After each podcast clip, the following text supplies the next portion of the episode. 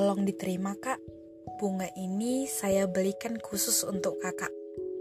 Seorang gadis dengan rambut terkepang dua memberikan sebuket bunga lili ke hadapan Liam. Cowok dengan baju dikeluarkan tersebut sontak mundur dua langkah. Matanya melotot marah.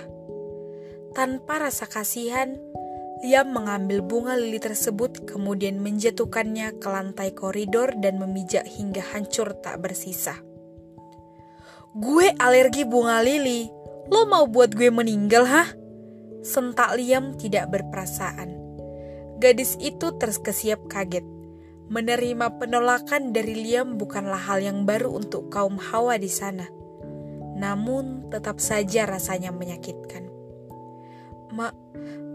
Maafkan saya Kak, lo pikir lo bisa membangkitkan gue kembali kalau seandainya gue mati karena nerima itu bunga?"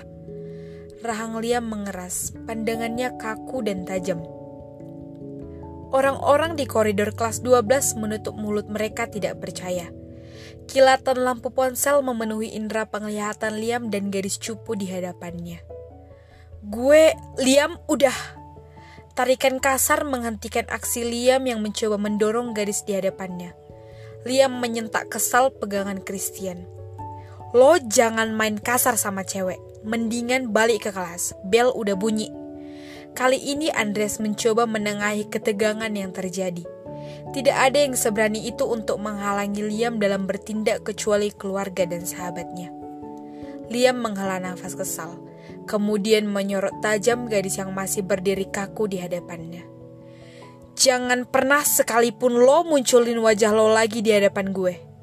Setelahnya, Liam, Andreas, dan Christian berlalu memecah kerumunan yang padat di sekeliling mereka sehingga menyisakan kebisuan.